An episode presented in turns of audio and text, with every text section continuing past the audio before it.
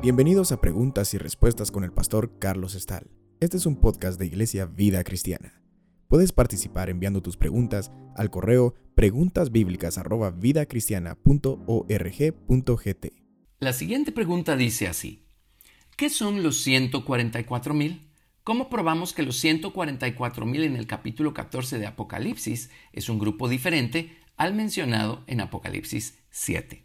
Bueno, pues con mucho gusto vamos a probar la diferencia entre los unos y los otros. ¿Quiénes son o qué son los 144 mil? Es algo que ya comenzamos a discutir en ocasiones anteriores. Pero empecemos por la segunda parte de esta pregunta. ¿Cómo probamos que los 144 mil del capítulo 14 de Apocalipsis son un grupo diferente al mencionado en Apocalipsis capítulo 7? Bueno, vámonos a Apocalipsis capítulo 7. Apocalipsis capítulo 7 eh, acontece acá en la tierra y el arrebatamiento de los vencedores ya sucedió. El eh, anticristo ya empezó a tomar control y posesión de este mundo. Él va a reinar por tres años y medio, que es el tiempo que dura la gran tribulación. A partir del capítulo 6 de Apocalipsis vemos la manifestación del anticristo. En Apocalipsis capítulo 6 verso 1 dice, vi cuando el Cordero abrió uno de los sellos y oí a uno de los cuatro seres vivientes decir como con voz de trueno, ven y mira. Y miré y aquí un caballo blanco, y el que lo montaba tenía un arco y le fue dada una corona, y salió venciendo y para vencer. Ahora esto no puede estar refiriéndose al Señor Jesucristo. Y entre paréntesis, hay personas que creen que este primer jinete es el Señor Jesucristo por el hecho que está montando un caballo blanco. Vemos al Señor Jesucristo cuando va a venir en su segunda venida a la tierra. Más eh, adelante, aquí en eh, Apocalipsis capítulo 19, montando un caballo blanco. Pero el hecho que en, en ambos escenarios tenemos a un personaje montando un caballo blanco, no significa que podamos concluir que se trata del mismo personaje. No podemos eh, perder de vista el contexto. Así es que lo mismo pasa con los 144 mil, solo porque se refiere al mismo número de personas, no tenemos que asumir de manera automática que se trata del mismo grupo de gente. Así es que en Apocalipsis capítulo 6, verso 2, este primer jinete montando el caballo blanco se refiere al anticristo. Dice, le fue dada una corona y salió venciendo y para vencer. A Jesucristo a esas alturas no le tienen que dar una corona. Él cuando resucitó fue coronado de gloria y de honra por el Padre. Eh, luego dice, salió venciendo y para vencer las palabras, eh, la palabra vencer significa conquistar o prevalecer el, anticristo va a conquistar, va a prevalecer durante este periodo a través del cual él va a reinar sobre la tierra.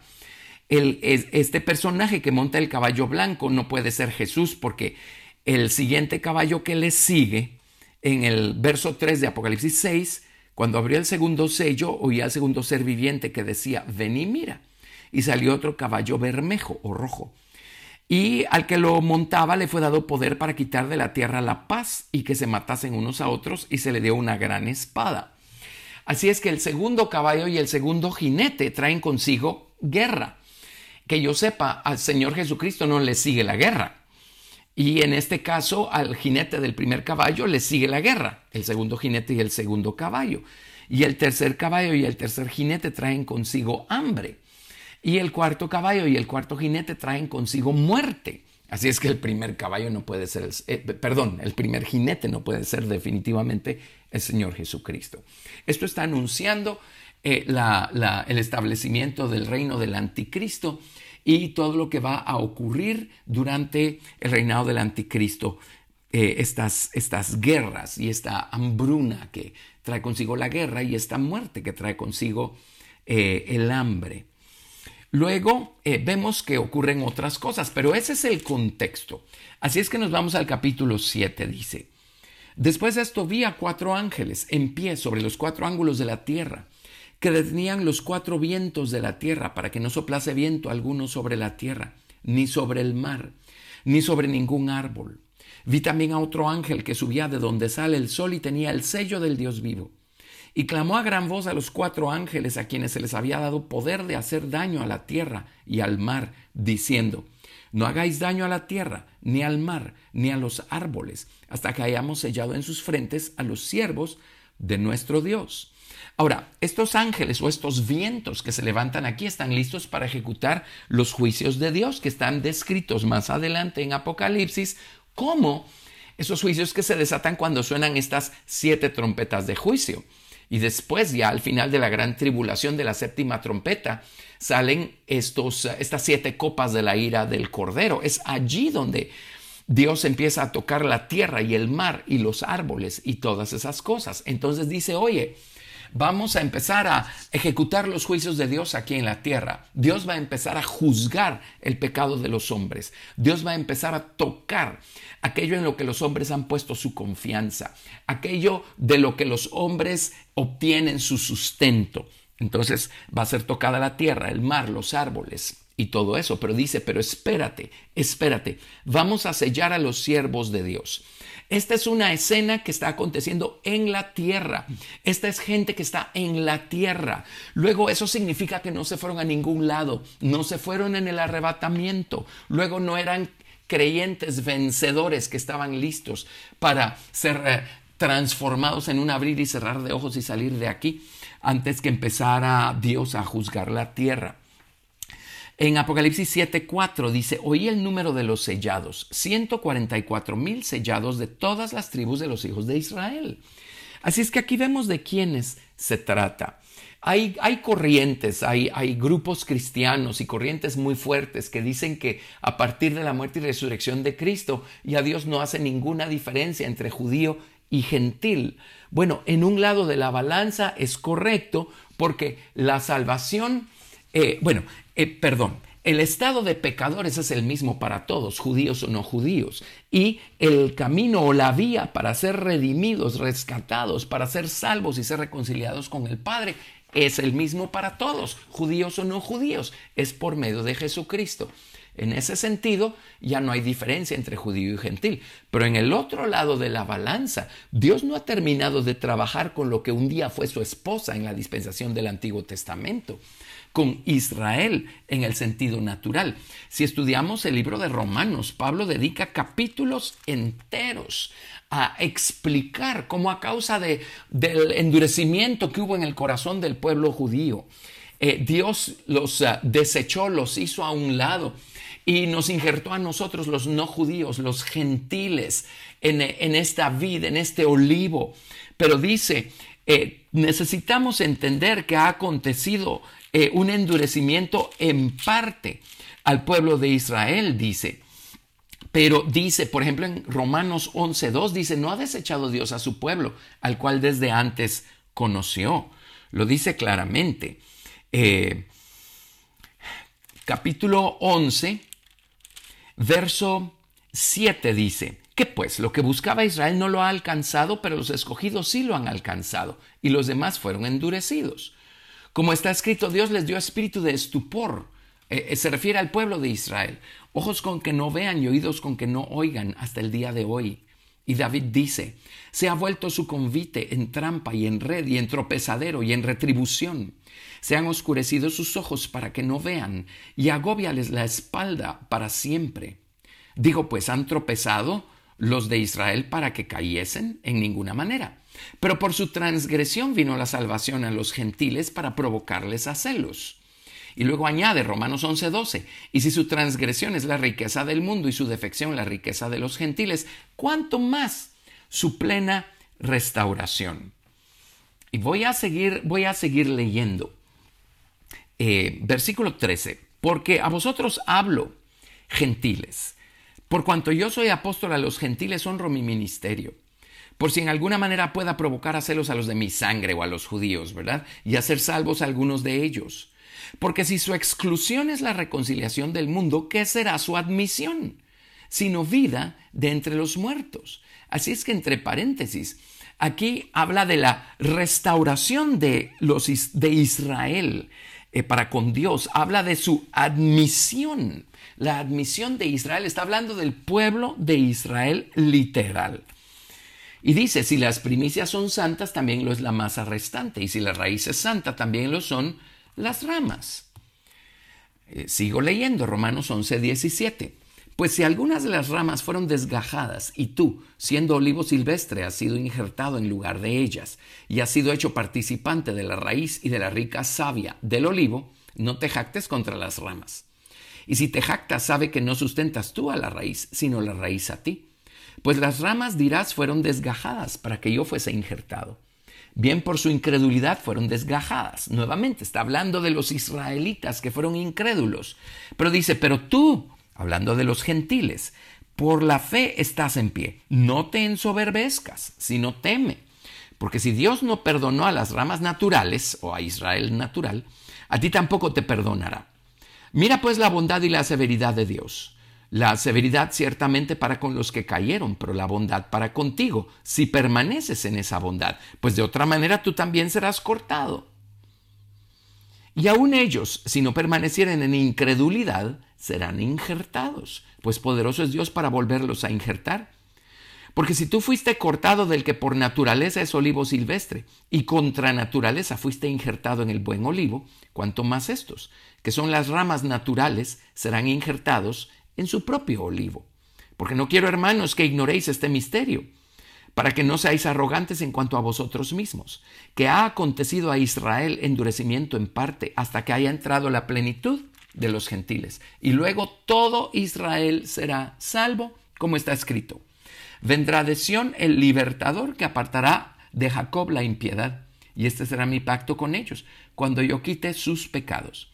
Así que en cuanto al Evangelio son enemigos por causa de vosotros, pero en cuanto a la elección son amados por causa de los padres, porque irrevocables son los dones y el llamamiento de Dios. Pues como vosotros también en otro tiempo erais desobedientes a Dios, pero ahora habéis alcanzado misericordia por la desobediencia de ellos, así también estos ahora han sido desobedientes para que por la misericordia concedida a vosotros, ellos también alcancen misericordia. Así es que yo nunca he entendido por qué hay grupos cristianos que dicen que hoy ya no hay que hacer distinción entre eh, el Israel natural y la iglesia. Como les digo, hay un lado de la balanza en donde eso es correcto, pero hay otro lado de la balanza, como todo lo que acabamos de leer aquí en el libro de Romanos, en donde obviamente no es correcto. No, no es un principio que debamos extrapolar.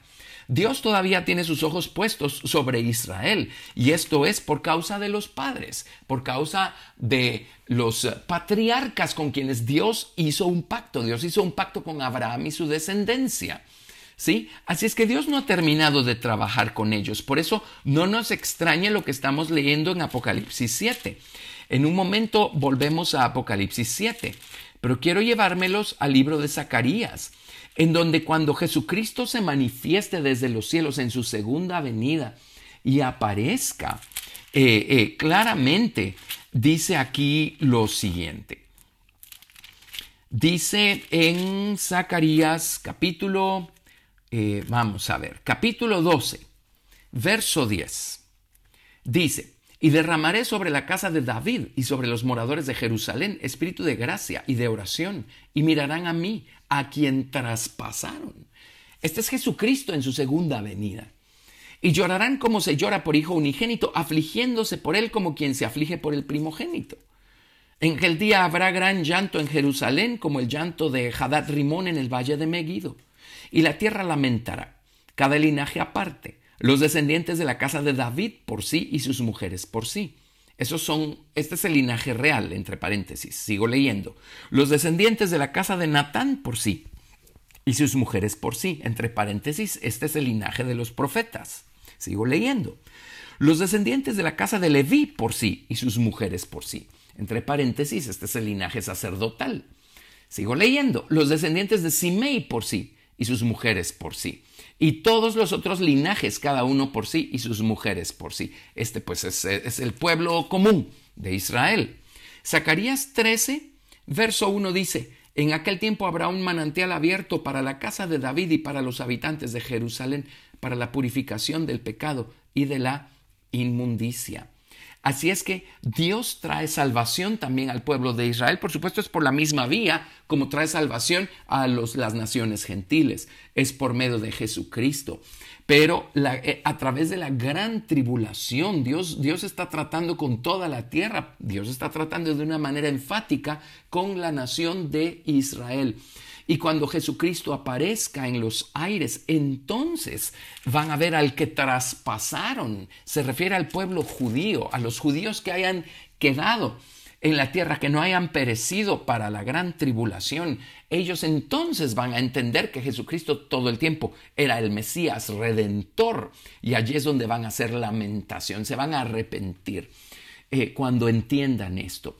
En ah, Zacarías capítulo 13, verso 6 dice, y le preguntarán, ¿qué heridas son estas en tus manos? Y él responderá, con ellas fui herido en casa de mis amigos. Este es, este es Jesucristo en su segunda venida, tratando con la nación de Israel y llevándolos al arrepentimiento. Por eso la fiesta espiritual de la expiación todavía no se ha celebrado. Se va a celebrar cuando se arrepientan los judíos que hayan eh, sobrevivido la gran tribulación y reconozcan a Jesucristo como su Mesías. En Zacarías 13:8 dice, y acontecerá en toda la tierra, dice Jehová, que las dos terceras partes serán cortadas de ella y se perderán, mas la tercera quedará en ella. Esto prueba que no toda la gente que esté viva en la tierra para la gran tribulación va a perecer. Una tercera parte de la población que esté aquí va a sobrevivir. Y dice, y verso 9, y meteré en el fuego a la tercera parte y los fundiré como se funde la plata y los probaré como se prueba el oro. Él invocará mi nombre y yo le oiré y diré, pueblo mío. Y él dirá, Jehová es mi Dios. Así es que regresemos a Apocalipsis capítulo 7. Espero que entendamos a estas alturas cómo este número de sellados mencionados en Apocalipsis 7:14 son los judíos literales, el pueblo de Israel, la descendencia literal de Abraham. No todos van a perecer. Si todos perecen para la gran tribulación, entonces no va a haber nadie que, a, quien que le pregunte a Jesús, ¿y, ¿y, esas heridas dónde te las conseguiste? Para que Jesús responda, pues me las hice en casa de mis amigos, ¿verdad? Y no habría tal cosa como todos esos linajes de las familias de Israel que van a hacer lamentación de los que leímos en el libro de Zacarías. Entonces en Apocalipsis 7:4, esta escena está aconteciendo en la tierra. El Señor está por desatar sus juicios, por visitar con juicios justos este planeta. Pero antes que eso pase, el Señor tiene que sellar a 144 mil judíos, descendientes literales de Abraham. Apocalipsis 7:4 entonces dice, y oí el número de los sellados, 144 mil sellados de todas las tribus de los hijos de Israel. De la tribu de Judá, doce mil sellados. De la tribu de Rubén, doce mil sellados. De la tribu de Gad, doce mil sellados. De la tribu de Aser, doce mil sellados. De la tribu de Neftalí, doce mil sellados. De la tribu de Manasés, doce mil sellados. De la tribu de Simeón, doce mil sellados. De la tribu de Leví, doce mil sellados. De la tribu de Isaacar, doce mil sellados. De la tribu de Zabulón, doce mil sellados. De la tribu de José, doce mil sellados, de la tribu de Benjamín, doce mil sellados. Muy bien, entonces Dios va a sellar a estos 144 mil judíos. El anticristo no los va a tocar, los juicios de Dios no los van a tocar a ellos, y ellos son los que cuando Jesucristo aparezca en su segunda venida, van a hacer lamentación y van a decir Jesucristo es el Señor. Ellos son sellados no porque ya sean salvos o porque ya sepan que Jesucristo es su Mesías, no, pero de alguna manera permanecieron fieles a la verdad que sabían. Permanecieron fieles a Dios en el sentido que no doblaron sus rodillas eh, eh, delante del anticristo. Ellos tienen que haber sabido, tienen que haber entendido sin entender que algo andaba mal con ese cuadro y ese anticristo que está eh, eh, haciéndose pasar por Dios y está sentado en el templo, eso lo dice segunda de Tesalonicenses. Él no puede ser el Mesías, él no puede ser el Cristo. Así es que es, es, gente que no va a adorar al anticristo, es gente que no se va a dejar marcar por el anticristo, de hecho tienen este sello o esta protección de Dios. Y es gente que no va a estar de acuerdo con lo que están viendo que los demás hacen. Eh, por eso Dios les llama sus siervos y es a ellos a quienes se les va a revelar Jesucristo cuando aparezca en su segunda venida eh, al final de la gran tribulación. Entonces, eh, no nos perdamos. Esta es una escena que está aconteciendo en la tierra antes que el Señor empiece a derramar sus juicios. Ahora, vámonos a Apocalipsis capítulo 14. En Apocalipsis capítulo 14 leemos lo siguiente.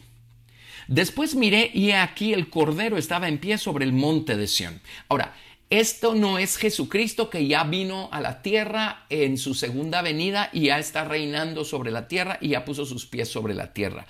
No, no está hablando del monte de Sión natural, eso todavía no ha acontecido. Eh, de acuerdo al, desarrollo de todos estos eh, eh, eventos aquí en Apocalipsis. Esta es una escena espiritual, se refiere al monte de Sión espiritual. Esta es una escena que está aconteciendo en los cielos. Esta gente está en los cielos con el Señor Jesucristo, con el Cordero de Dios. Ellos se fueron en el arrebatamiento, son personas vencedoras. En un momento vamos a ver la descripción de, de quiénes son o qué son. Son personas que crecieron, vencieron, permanecieron.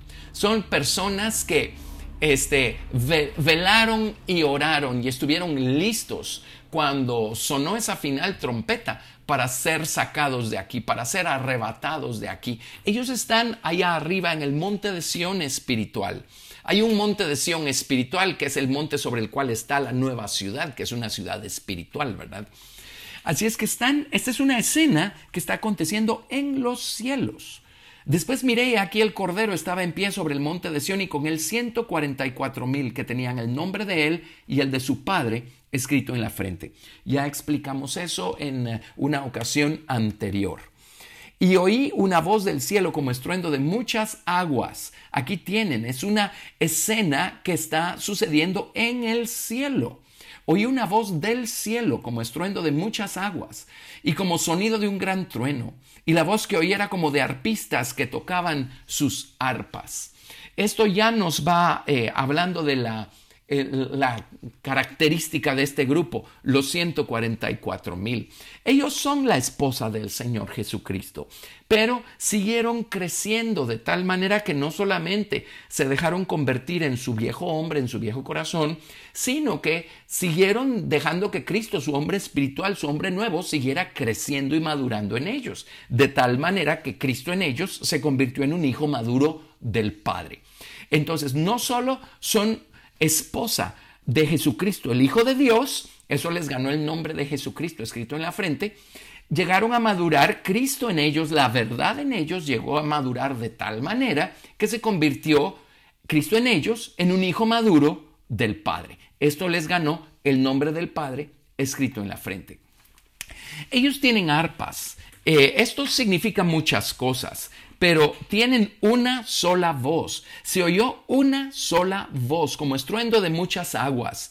Eso nos da una idea de cuánta palabra eh, archivaron, guardaron, atesoraron en su mente y en su corazón.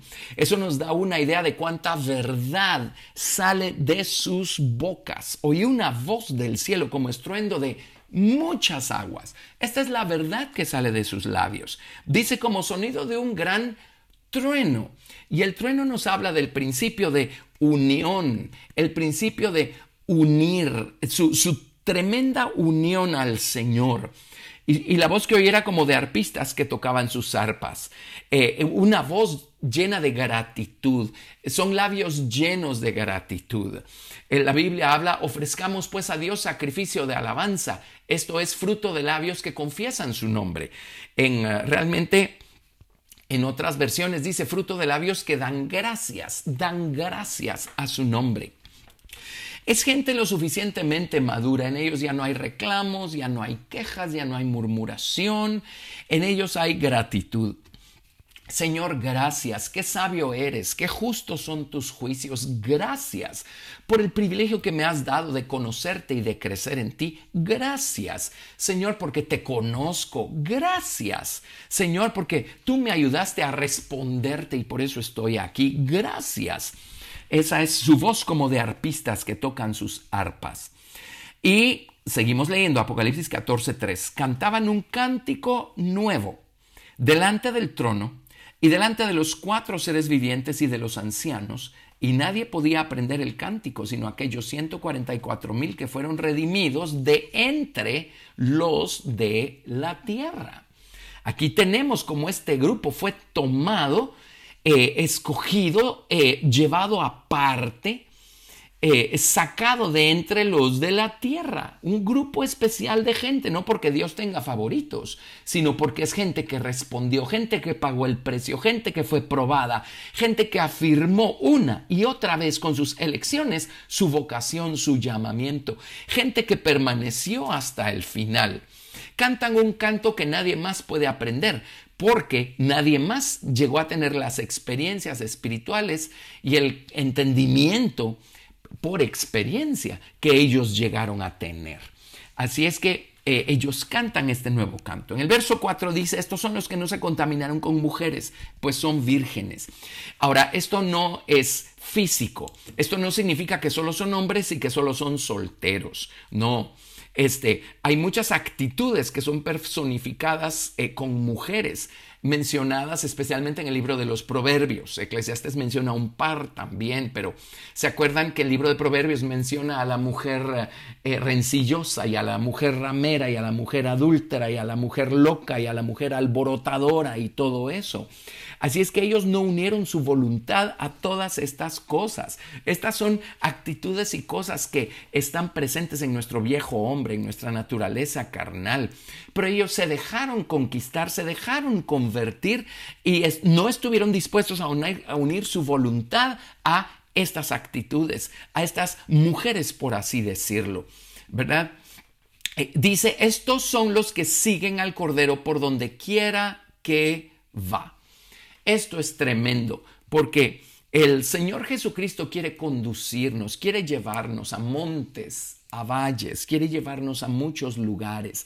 Y ellos estuvieron dispuestos a seguir al Señor Jesucristo sin titubear, sin cuestionar, sin desobedecer, sin murmurar, sin criticar, ¿Cuántas veces cuando el Señor Jesús nos está llevando a montañas de exaltación y de gloria y de prosperidad, estamos felices, pero luego Él quiere llevarnos al valle de sombra de muerte y entonces decimos, allí si no te sigo, Señor Jesús, eso ya no me gustó. Yo solo quiero exaltación y prosperidad y gloria. Yo no quiero humillación y pruebas y dolor. Yo no quiero eso. Y mucha gente deja de seguir al Cordero cuando el Cordero quiere llevarnos al valle de sombra de muerte.